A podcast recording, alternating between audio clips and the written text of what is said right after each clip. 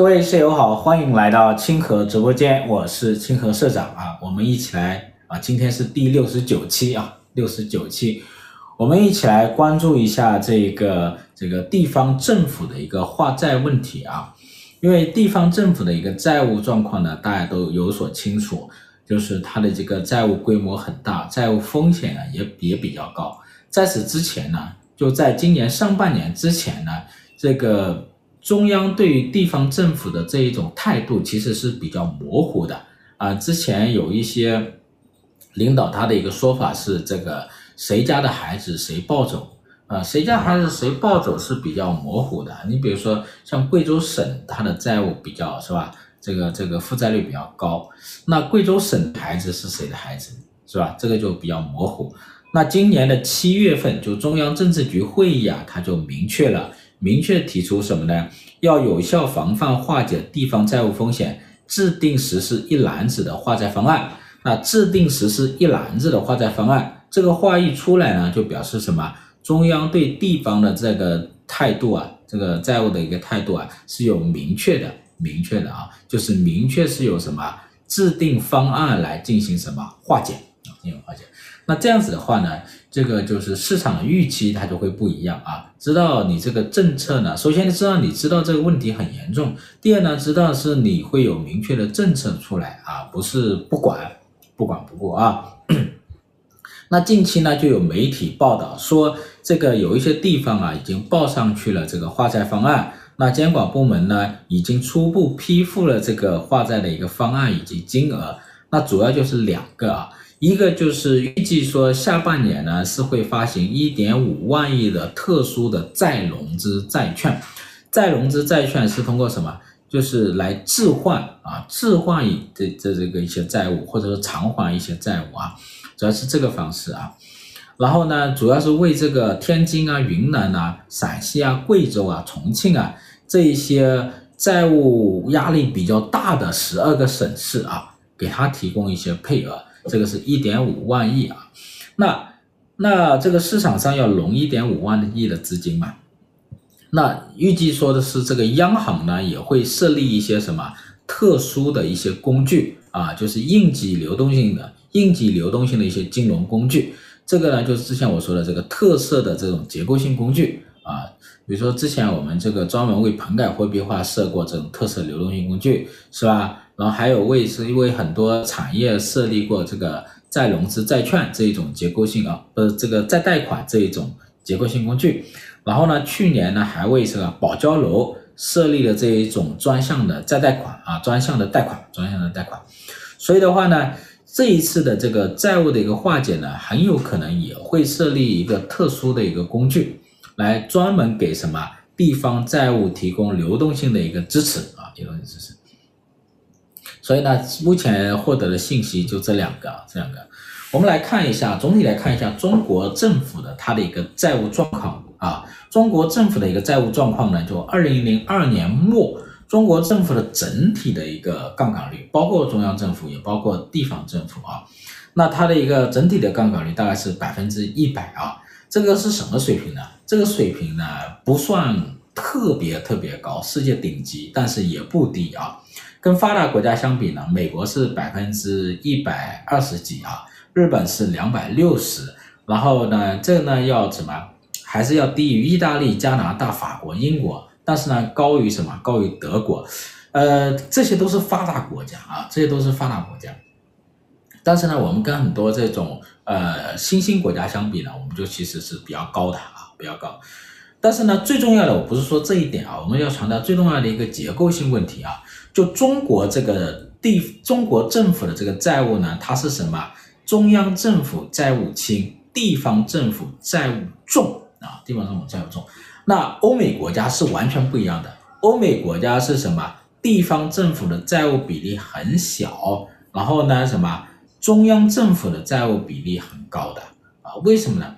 因为地，因为就像这种欧美国家啊，它主要都是什么？就是以。中央政政府，也就是国家主权信用啊，去去什么去发债，就我们说的国债啊进行融资。为什么要用国债进行融资呢？因为欧美国家他们这些政府主要就是通过债券市场、债务市场进行融资。那债市上融资，它是一个什么市场化的行为？大部分情况下都是市场化的行为。那你要获得市场的认可，别人什么愿意什么买你的债券，你都要什么？你的信用就要好嘛。那什么样的政府的信用比较好呢？就是中央政府嘛，是吧？中央政府发行国家主权债券，所以呢，欧美国家呢，主要就是什么？中央政府借债。中国不一样啊，中国主要就是地方政府借债。那这些年，地方政府一共借了多少债呢？这些年呢，到到去年年底为止，哈，中国地方政府的总债务规模，我这里核算的是九十二点八万亿。就九十二点八万亿，占 GDP 的比例是达到百分之七十六，百分之七十六是什么水平呢？就是在全球主要国家当中是最高的。换句话来说哈，中国地方政府的一个负债率在全球主要国家当中是第一的啊，是最高的。这是一个结构性问题。我们达到了什么？占 GDP 的比重达到百分之七十六，那其他国家呢？你看，美国、德国都是低于百分之三十，英国、法国甚至低于百分之十。就这些国家，它的这个地方政府的这个这个债务的占比是非常低的啊，几乎所有欧美国家都低于百分之三十啊。你像这个英法是低于百分之十啊，是。所以呢，他们的这个地方政府的比例很低，我们的很高。那这里面呢，怎么来划分？我们一共是九十二点八万亿，九十二点八万亿。怎么来划分呢？呃，其中呢，这个显性的债务是三十五万亿，显性债务，显性的地方债务是三十五万亿，就去年年底啊，今年又增加了啊，去年年底三十五万亿，三十五万亿怎么来分？一般在十四十四点三八万亿，然后专项债是二十点六七万亿，一般是就是这么来分啊，这么来分。那这个这里面呢，除了这个显性债务呢？更大规模的是这个隐性债务啊，隐性债务以什么为主呢？就是以这个城投债为主啊。所谓城投债呢，呃，城投债呢就是这个以地方的这种城投公司啊为主体借的债啊，这种叫城投债。城投债有多少呢？城投债呢，我这里统计出来的全国三千零二家城投公司，这里剔除了子公司和母公司，它一个重复计算哈。就是三千零二家，三千零二家呢，它的一个有息债务的规模是五十七点八万亿，五十七点八万亿啊，占 GDP 的比重是百分之四十七点七，也就是说，有城投债当中的有息债务的规模其实是什么？远远超过了显性债务的，所以这里面是比较大、比较大规模的。那城投债呢，它分布很广，是吧？它分布在全国的各种县市里面。是吧？县城都有城投，都有城投公司啊，城投公司。那这个城投债的规模很大，呃，它又怎么来分呢？就长期借款，它的规模是最大的。长期借款呢是这个这个这个二十五二十五万亿，占比是百分之四十三。那应付债券，债券呢十二点八万亿，占比百分之二十二。一年内要到期的长期负债是九点二万亿，短期借款是四点三七啊，四点三万亿啊。这样上面，这个就是城投债的一个情况。那城投债呢，它又分不同的地区。你比如说像天津啊、贵州、云南、甘肃这些省份、这些省市呢，它的这一个城投债的规模就比较大，负债率呢就比较高啊。那但是呢，这个城投债呢，它具有什么很大的一个隐匿性，很大的一个隐匿性。就有一些城投债它是比较难统计的。比如说有些名股实债啊，包括有一些地方政府的这种债务，它很难统计。名股实债啊，还有一些呢是什么呢？还有一些是，就是它不不不，它有可能不是以城投公司啊，不是以城投公司的名义借债的，它是什么？一般性的国有企业，一般性的国有企业的融资，那你可能就比较难啊，比较难确定了。还有一些之前今年叫停了，就 PPP 的嘛。PPP 项目呢，很多它是什么？它是什么？它是这个这些企业建完之后呢，你政府是要把它买过去的。那这些政这那其实政府在这个呃把这一笔债务呢，其实没有记录它的一个表内，没有记录到表内，所以这一些债务呢，其实都没有包入没有包含进去。这些都是属于什么隐性债务？隐性债务。所以呢，我们计算出来的一个地方政府的债务的总规模，截止到去年年底是九十二点八万亿啊。但实际上呢，真实情况呢，应该就是什么？应该就会超过这个水平啊，超过水平。那就是这个九十二点八万亿水平已经很高了，好不好？已经非常高了啊。那现在这个城投啊，不是这个。这个地方债呢，它面临一个问题啊，面临的是这个问题。我们大概可以呃做一个简单的概括，一个是这个债务规模非常的大啊，九十二点八万亿，这地方政府的负债率呢，目前是这个全球水平是差不多最高的啊。然后呢，城投债的它这个透明度偏低，还有一些隐性债务呢尚未统计。之前，政府呢是做过买就摸排啊，做过摸排，但是呢。但是呢，没有公布结果啊，没有公布结果。另外一个就是城投企业它的回报率很低，现在很多城投企业其实没有办法正常运转的，是吧？没有办法正常运转，没有办法正常运转，它就靠什么？地方政府的这个债务啊，地方政府的这个财政支持，然后呢，它的偿债水平很弱，是不是很差？那只能靠地方政府的财政补贴，或者是借新债来什么还旧债。一定程度上就是什么以债养债来存续来过活啊。第三个面临的一个问题就是这个地方政府今年的这个财政收入啊迅速的下降，然后呢，它这个土地财政的收入呢也下滑的很厉害，但是呢，地方还债就迎来了一个高峰啊，地方债务还来也迎来一个高峰啊。你看这个光这个城投债，城投债到期呢。从二零二一年到二零二五年这五六年的时间里啊，年均到期的这个城投债量都是三点二万亿啊，三点二万亿。所以现在就是说，财政收入啊、税收和土地财政收入现在正在下滑、下降、低迷啊，特别是有一些地方、有一些县市，是吧？这个土地财政收入砍个百分之五六十都很正常，但是呢，它还债又迎来一个高峰期，所以面临现在这个这个问题啊。那很多人都会想哦，这个地方政府他是怎么借这么多钱的，是吧？为什么借这么多钱？我就简单来说一下，这个地方政府为什么借这么多钱？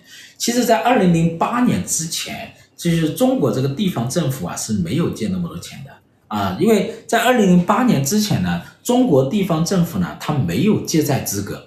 我们之前有一个什么，有一个这个预算法，我们老的预算法。我们老的预算法其实就限制了地方政府借钱的，就当时的地方政府，零八年之前的地方政府，它没有什么，没有办法去直接向银行贷款，是吧？呃，也没有办法是什么，这个这个这个去发行债券啊。当时呢，就独立发行债券，当时是这种老的预算法。但是呢，二零零八年金融危机爆发之后，然后当时就推出四万亿的一个救市。四万亿拿今天看起来太少了，是不是太小了？但在当时来讲，这是一笔很大的钱。呃，大家回想一下，十五年前啊，十五年前，当时这个四万亿推出的时候，我们的舆论场上有很多人是批评，是不是？大家还记得吧？当时很多人批评政府这个救市啊，大规模印钱啊，是不是？因为在当时看来，这个四万亿的规模是很大的。啊，在座的很多各位都都都什么都记得，也参与过这一个批评潮，是吧？舆论批评潮啊，当时政府还是顶住这个批评，推出了这个四万亿。那个时代不一样啊，那个时代可以批评的啊，温和一点就行啊。然后呢，但是呢，这个钱谁来出啊？谁来出？就是当时中央政府安排是一点一八万亿的资金，剩下二点八万亿，剩下二点八万亿。呃，要地方政府出，但问题是地方政府哪来的钱？当时地方政府呢，他没有足够的预算资金，是吧？没有为金融危机准备啊，哪里知道会来一场金融危机啊，是吧？这个时候怎么办？呃，这个时候呢，就只能借钱了。但是地方政府在老的预算法的这个约束下，他没办法借钱，是吧？他既不能向银行贷款，也不能以他的名义单独发行债券融资。所以呢，二零零九年，央行就出台了一个政策，就支持地方政府成立投融资平台啊。那地方政府一成立投融资平台呢，它就可以什么？以投融资平台，就我们说今天说的城投公司哈，以城投公司这个国有公司的名义什么？第一，向银行贷款，向金融机构贷款；第二呢，以他的名义去发行债券融资。哎，你说现在看起来有没有有有点意思啊？就地方政府，当时地方政府就包括省级政府，他都没有资格独立发行债券融资，居然一个小小的地方的国有企业。有资格以独立的这个这个什么身份主体去发行债券融资啊？那 你说这个是是有点搞笑的啊，有点搞笑。当然，发行债券是需要上面批的，中央批的，但是呢，它可以大规模的向银行贷款，向金融机构借贷啊，是吧？所以从这这个政策就相当于绕开了预算法的一个约束，然后地方政府呢就借助这个地方城投平台开始借钱。那那接下来就地方城投平台就拔地而起嘛，各地都开始有嘛，各个县、各个省、各个县、各个市，例如当时的重庆市，重庆市当时是搞得比较猛的啊，很多这个 很多这个城投公司起来了，然后大规模的发债，大规模的借钱啊，就这样子。那其实到了二零一四年的时候，当时是想什么？就觉得这个这个城投债啊，城投公司啊可能会失控，借债借太多了。其实这那个时候呢，就开始考虑是不是要什么，要约束城投公司了，约束城投公司，约束城投债啊，城投债。所以呢，但是呢，那个时候的经济下滑的相对比较快，特别是到二零一五年的时候，我之前跟大家讲过哈，就二零一二年到二零一五年这一段，当时的因为全球的什么刺激政策开始什么退坡，那投资的边际呢就开始递减。这段时间 PPI 是大幅度下跌的，跌了二十，跌了五十六个月，跌了五十六个月。那当时的这些央企啊，呃，资源型的这种央企啊的这个利润大幅度下滑啊，经济压力也是比较大。所以二零一五年呢，又开始启动什么供给侧改革，就去产能、去库存啊、去杠杆，然后呢，启动棚改货币化啊，这里面很关键就是棚改货币化。棚改货币化是什么呢？就是。央行当时设立了一个什么？设立了一个结构性的货币工具啊，专项货币工具就是这个抵押补充贷款。抵押补充贷款呢，就给什么银行提供什么？提供基础货币，然后银行呢又给城投公司、给房地产提供什么？提供贷款。当时是二零一五年到二零一九年，抵押补充贷款是三万亿啊，三万亿。那那如果是按照当时的货币乘数来算的话呢，这笔资金进入到房地产应该是十几万亿啊，这很大程度上又推动了房地产的一个什么全面的一个啊一个崛起，房地产的一个投资大规模增加，是吧？房地产的这个需求大规模增加，然后房地产的这个叫城市的开发，这个工业园区也好，新城区也好，大规模的呃兴起，然后呢还有什么贷款是吧？开发商的贷款大规模增加。然后呢，这个个人按揭贷款也大规模增加，所以呢，当时就是说什么呢？就是说全民搞地产，是吧？从二零零五年开始到二零零九年，全民搞地产，对吧？地方政府、房地产企业、银行，还有我们这个城市和农村的居民啊，都在搞房地产啊。那这一波房地产呢，很大程度上又什么？又大幅度推动了什么？城投公司的进一步崛起。和大规模的借债，为什么呢？因为城投公司啊，其实相当于整个房地产链条的一个上游啊，上游。比如说，当时的城城，当时的这个城市在扩张，好多地方政府呢，它需要向什么，向周边郊区的这种农村集体用地进行征地。政府要征地，政府要征地，它就要钱嘛。那钱哪里来呢？就要通过城投公司什么去融资。城投公司融资，然后才能搞什么棚改货币化，才能搞什么货币化安置啊？就是所以呢，它需要什么？需要城投公司来大规模的融资，启动棚改货币化。所以呢，所以呢，这个城投公司相当于是什么？房地产这个链条当中的一个上游，棚改货币化当中的一个什么资金的一个什么发包方。所以这一点很重要啊！这一点，这一点就是什么？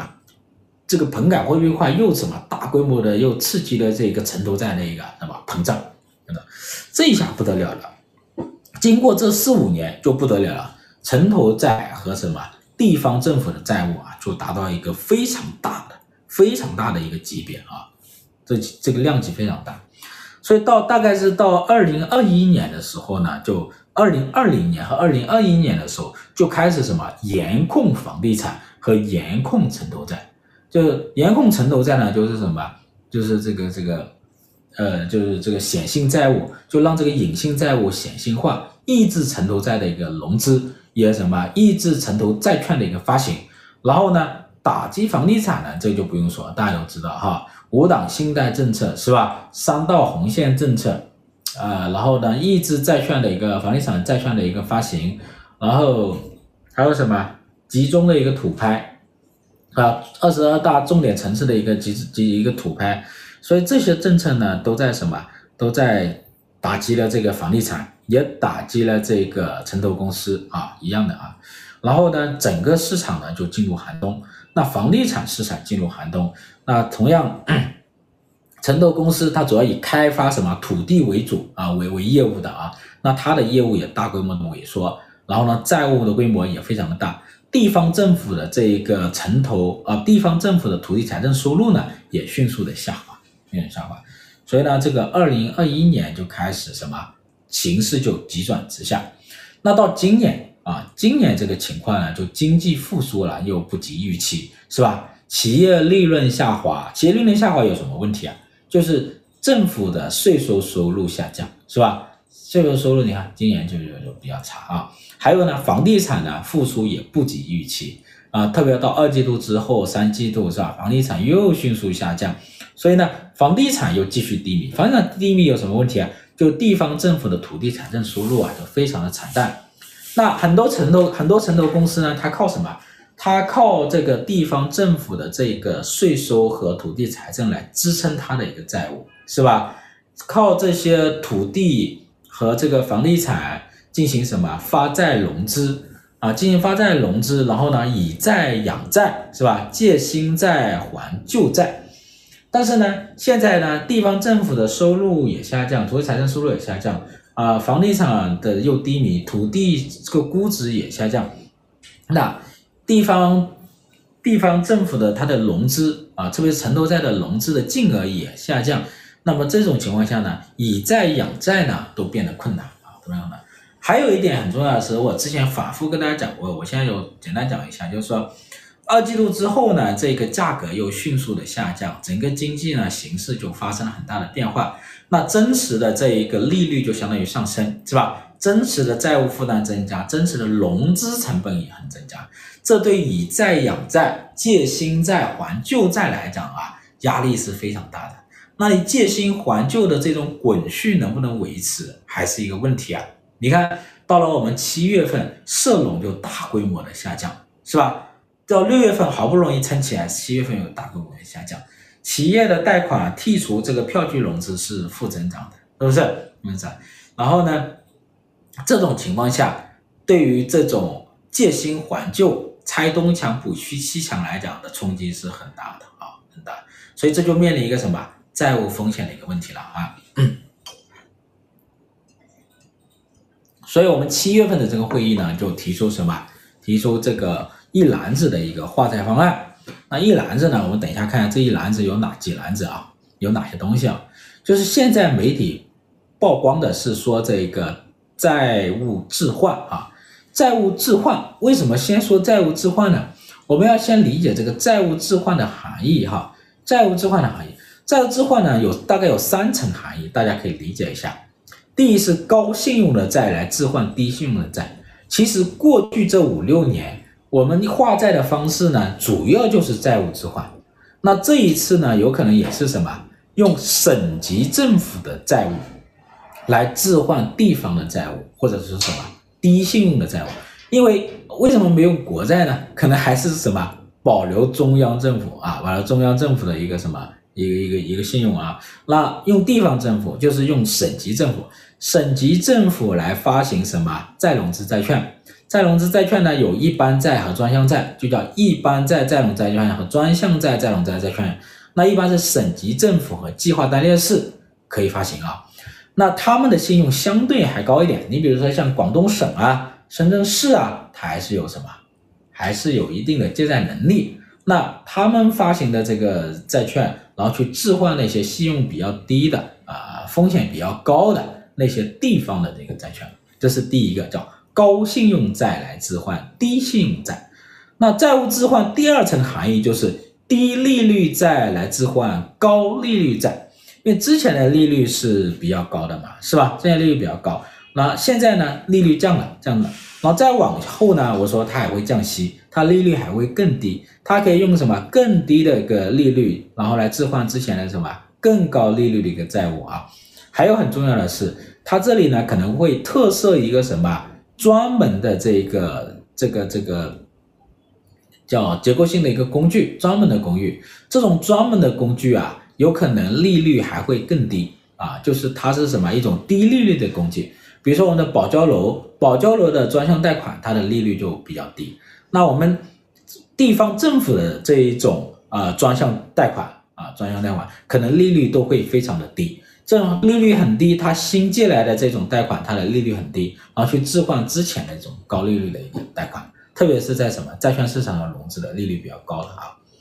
那第三个是长周期的债务来置换短周期的债务。是吧？你看现在发行的债券，不管是一般债还是专项债还是再融资债券，都把周期拉得很长，就把债借到什么五年、八年、十年之后去了，是吧？你看有一些银行的展期展到二十年，是吧？就是用长周期的债务来置换现在短周期债务，因为当下要还债，所以压力很大，那就是什么？借一个很长的债务，比如十年的债务，是吧？来置换现在当下的这个债务。所以呢，他是通过这种方式把问题什么，把债务的压力推给子孙后代，呵呵，大概是这个意思啊。所以那个，比如说十年之后，就我们这个零零后出来是吧？零零后出来出来工作纳税的时候去还，是不是？对吧？啊，二十年呢，是我们这个一零后是吧？呃，出来去去去去还啊，大致是这样子啊。那这样他通过这这种方式来什么降低风险？化解债务啊，所以呢，这里面有几个叫，第一是叫优化结构。什么叫优化结构呢？最开始我就讲了哈，中国政府的这个债务呢是以地方政府为主，然后呢，这个中央政府的债务规模小。那这里呢就优化结构，就正常的话应该是高信用的政府借债多，低信用的政府借债少。我们是反过来的。所以要把这个结构给优化了。现在呢，往哪里去优化呢？就往省级政府那里去优化，让省级政府这一级别的这个这个这个政府来承担更多的债务啊。那实际上就是什么？把压力给省级政府，让省级政府去兜底啊。现在这个情况就这样，叫优化结构。第二是控制成本，控制成本就是把这个。之前这个低利率的啊，之现在这个低利率的债来置换这样的高利率的债，那这样子的话成本就降低了嘛，是不是？第三是拉长周期，是吧？把高利高周期的长周期的债来置换什么短周期，把周期拉长。所以呢，就这三个：优化结构、控制成本和拉长周期。大家听懂了吧？啊，听懂。那之前呢，我们其实搞过了两轮的，所以这个呢，不是这个为什么说先要用这种？债务置换呢？因为之前一直就是这么做的啊，所以这个东西不新颖哈，不觉得这个东西很新颖，这个是一直都这么做。我跟你讲哈，二零一五年到二零一八年这一期是用了很大规模的去置换这个这个这个债务的啊。二零一五年和到二零一八年就是大规模的这个置换，为什么呢？因为在二零一四年的时候就觉得这个不行了，你知道吧？就觉得这个地方政府主要就是城投公司借了太多债，怕会失控有风险，所以二零一五年一月一号就推出了新的预算法。这个新的预算法是怎么回事？新的预算法就是什么？授权省级政府计划当年时可以发行债券，老的预算法是不可以发的。新的预算法从二零一五年开始，我们省级政府它就可以发一般债和专项债。所以呢，我们的一般债和专项债实际上从二零一五年新的预算法开始实施之后，然后开始增长的。那发这些债券是干什么呢？主要就是为了想替换这个什么地方的这个城投债，因为觉得地方的城投公司它的信用级别太低了，然后它借的债又太多，所以就让信用级别更高的省级政府去借。可以这样讲。所以这个时候呢，从二零一五年到二零一八年，其实地方是发了很多专项债和一般债的，然后也置换了很多债，就是什么表把这么债券来置换成什么非标的一个债券，用这个表内的债来置换什么表外的债，所以当时是做了很多。这五年的时间，哦，这三年的时间置换了十二点二四万亿啊，置换了这么多啊，这么，所以当时这个体量置换非是比较大的。然后呢，利率也更低，所以当时是节省了一点七一点七万亿的利率，就把利息啊啊利息啊一点七万亿的利息，实际上这这一轮的这个债务置换规模很大，达到了十几万啊十几万亿，然后利息呢省了一点七万亿啊，但是我要说的是，但是为什么这一轮大规模的置换没有化解地方政府的一个债务问题？你看。二零一五年开始，这个地方的城投债又一边在置换，但是另外一边又大规模的，是吧？膨胀。然后呢，省级政府和计划单列市的一般债和专项债也大规模的增加，为什么？是吧？所以大家思考哈，第一轮债务置换呢，为什么越换越多，是吧？本来是想通过一般债和专项债去什么替代这个城投债的。抑制城投债的增长，结果呢，省级政府的一般债和专项债大规模增长了，然后城投债也大规模增长了，是吧？所以就没搞成啊，没搞成。然后到二零一九年又开始第二轮啊，控制债务，叫控制存量啊，控制存量，然后让地方的这种显性隐性债务显性化，所以又花了几年时间。但是呢，这几年就很艰难了，为什么呢？因为它的这个规模很大，然后呢遇到了疫情三年，经济又下降，然后这个土地财政收入又下降，那就什么？那就很困难了啊，那就很困难。所以，所以这些年呢，我们没有少发这个再融资债券啊，没有少发。比如说去年我们就发行了二点六万亿的再融资债券，是吧？其中这个一般债是一点五万亿，专项债是十万亿。这些债呢，都是用来什么？还本金啊，还利息啊。其中还本金就还了二点三、二点四万亿左右啊。所以呢，是发了好多再融资债券去还钱的啊，去还钱。呃，去年二点六万亿。那那这个第二轮的债务的这种化解呢，难度也很大。呃，到去年年底，只有七个省，它表示已经什么？完成了年度化债任务，其中广东和北京呢，它是什么隐性债务已经清零了啊？他说他隐性债务已经清零了，但是大部分省份是没有的啊，没有。所以呢，落到今年，经济又是吧复苏不达预期，财政收入下降，成这个房地产低迷，债务融资呢又低迷，这种情况下压力越来越大，越越来越大。那压力压力这么大的一个情况下呢？那就是什么？要有要有新的一个债务的一个化解方式啊，新的债务化解方式。呃，谢谢大家啊，大家可以点一下赞是吧？点一下赞是可以什么？可以拉到前面去，是不是啊？如果可以的话，帮我点一下啊。所以呢，这个时候呢，就要搞什么？搞这种规模更大的，然后呢，这个组合拳的，我们叫做一篮子的这种化债方案啊。这一点就变得很重要，就是一篮子来化债方案来什么解决这个债务问题啊？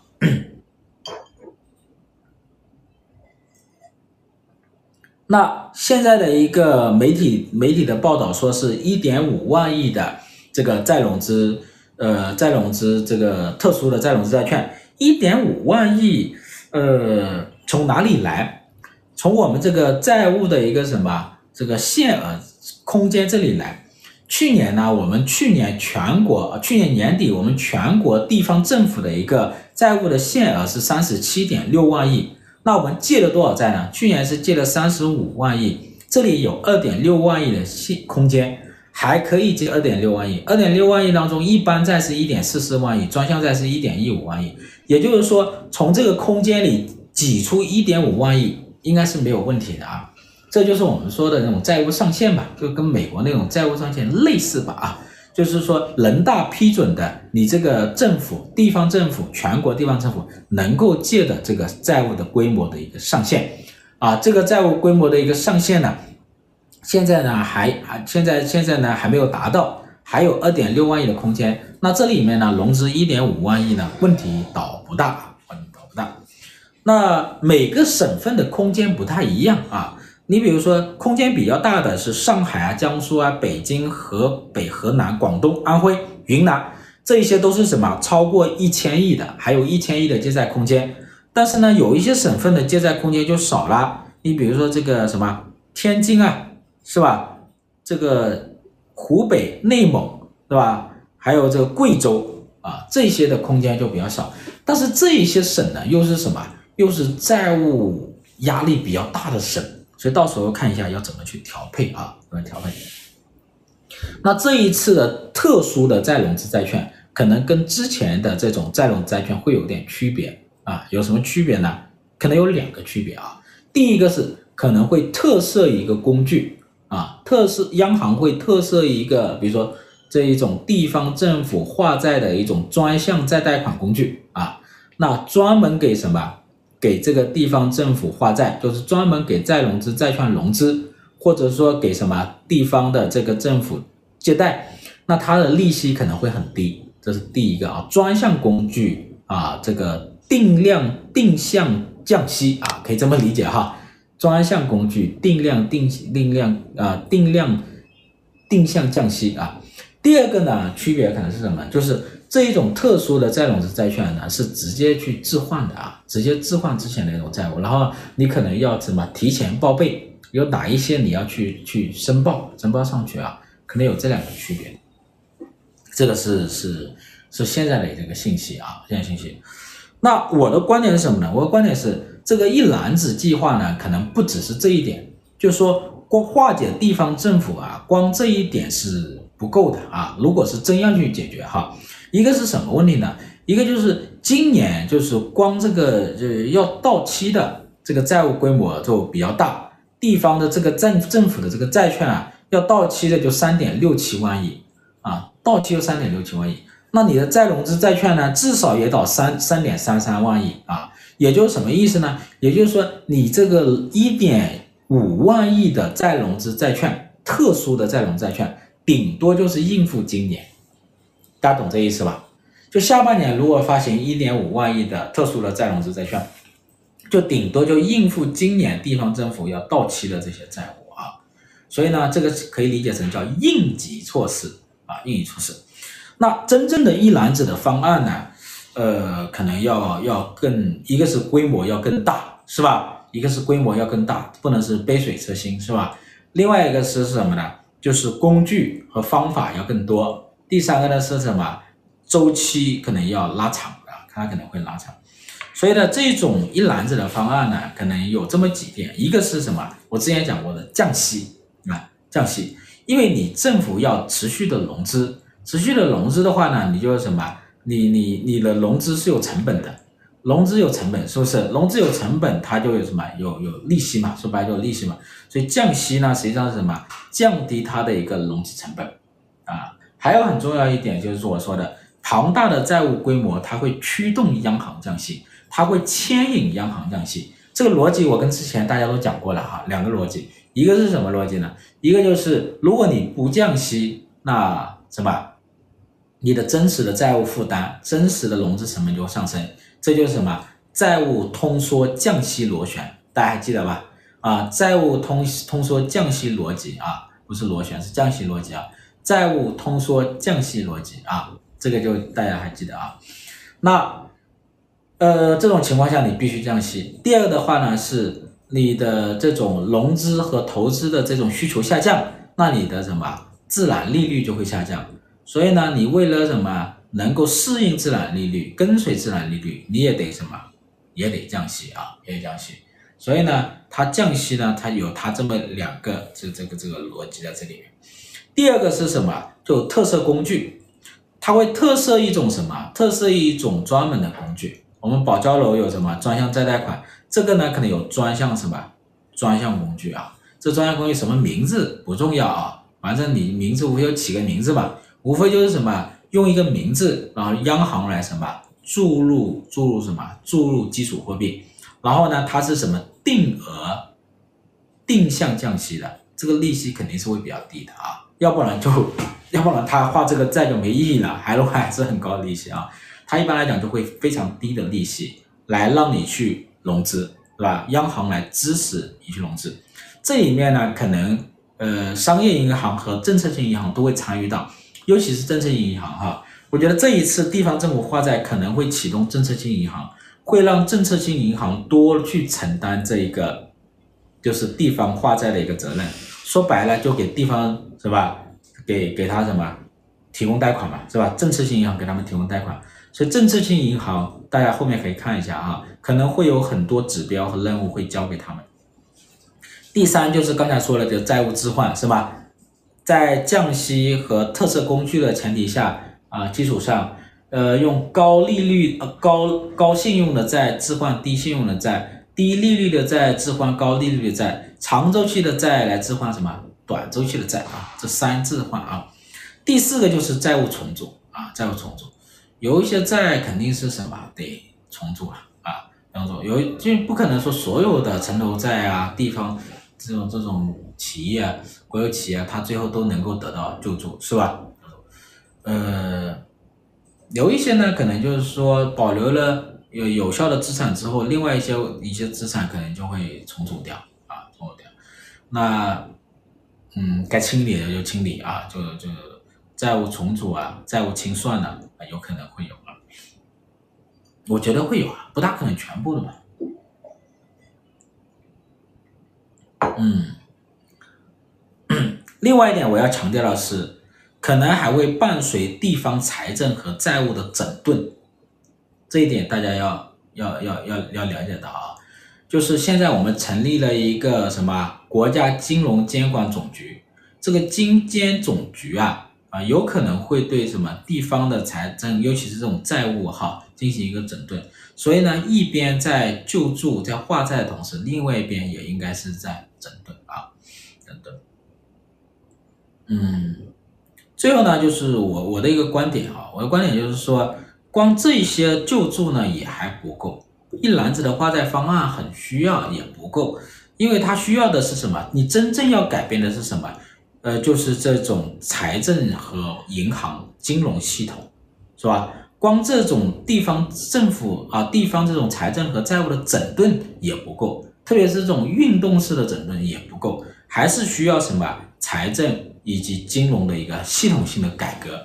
我觉得这才是很关键的啊！财政和金融这个系统性改革，我们要思考为什么地方政府它能借那么多债，是吧？为什么这个结构不合理？为什么一五年到一八年化债越化越多，是吧？为什么？地方政府，特别是这个城投企业，它的信用很低的，然后呢又什么，又还能借那么多钱，是谁向他们借钱，是吧？银行向他们借钱，那为什么银行会向他们借钱呢？是不是？是不是？那有一些地方银行可能是什么，他听命于地方的什么长官，他不得不给他借钱，那这就是什么？这就是我们要改革的地方，是吧？要改革的地方，所以这里面很关键了，有好多地方要改革，你比如说。我们的这个中央和地方的这种财事权的一个匹配问题，是吧？那这个中央它的收了很多的税收，那地方呢，它相应的税收比较少，那它的承担的一个事权比较多，那它需要大量的去借钱啊，大量的干什么啊？那这个问题是不是要去调整？就中央地方的财事权啊，财权事权的一个匹配需要去改革。那财政的收入和支出的监督是不是也要去，是吧？监管。包括借债啊，借债啊，这个这个财政的收与支是不是要去监管，是吧？地方政府它其实是通过土地财政收了很多钱的，是吧？因为它卖地可以收到很多钱嘛。那老百姓其实是什么？买地买了很多钱啊。我们老百姓，你看每个城市的土地都很贵，是吧？买在土地上买很多钱，房地产的税也不少。所以呢，房地产的这个跟房地产相关的这个土地财政收入啊，其实地方政府是收了很多的。那最后为什么还要借那么多钱？最后最后还是负债累累呢？这是不是问题？所以对于地方的这一种财政的收与支以及它的借债是不是需要监督，是吧？监督，这个呢需要去改革，需要改革。再就是银行系统，银行系统是不是不够独立，是吧？一个行长借钱不是看市场，而是看市长，是不是？那你就麻烦了，是吧？你受行政的干扰或行政命令的这种干扰呢太大了，那你就不会什么，没有办法去采用这种什么价格的这一种约束啊，去去去去调节它的一个供给和需求，是吧？你如果你的利率是自由的，你会根据什么？你的价格来什么来匹配你的贷款，是不是？你自由化的利率呢，它会约束地方政府过度借债，也会约束银行过度放贷。是吧？你就有效有效果。所以呢，银行也要什么进行市场化的改革，要打破这种银行的垄断，是吧？然后这个利率呢，也要什么自由化的啊，利率市场化的一个改革。利率市场化改革改了那么多年啊，当然是有进步啊，是吧？比之前是有进步了，那还要往下改啊，这样才能形成什么有效的一个什么价格的一个约束力啊。所以这些呢，都很多了，等等等等了啊。这些都很多，需要需要这一种系统性的制度改革，才能真正的去解决这些问题。往往问题出现了呢，是什么？是改革的一个比较好的一个契机啊，就看接下来怎么操作的问题了，好吧？呃，大致就讲到这样吧，啊，大致讲到这样，行吧？接下来大家聊一聊吧。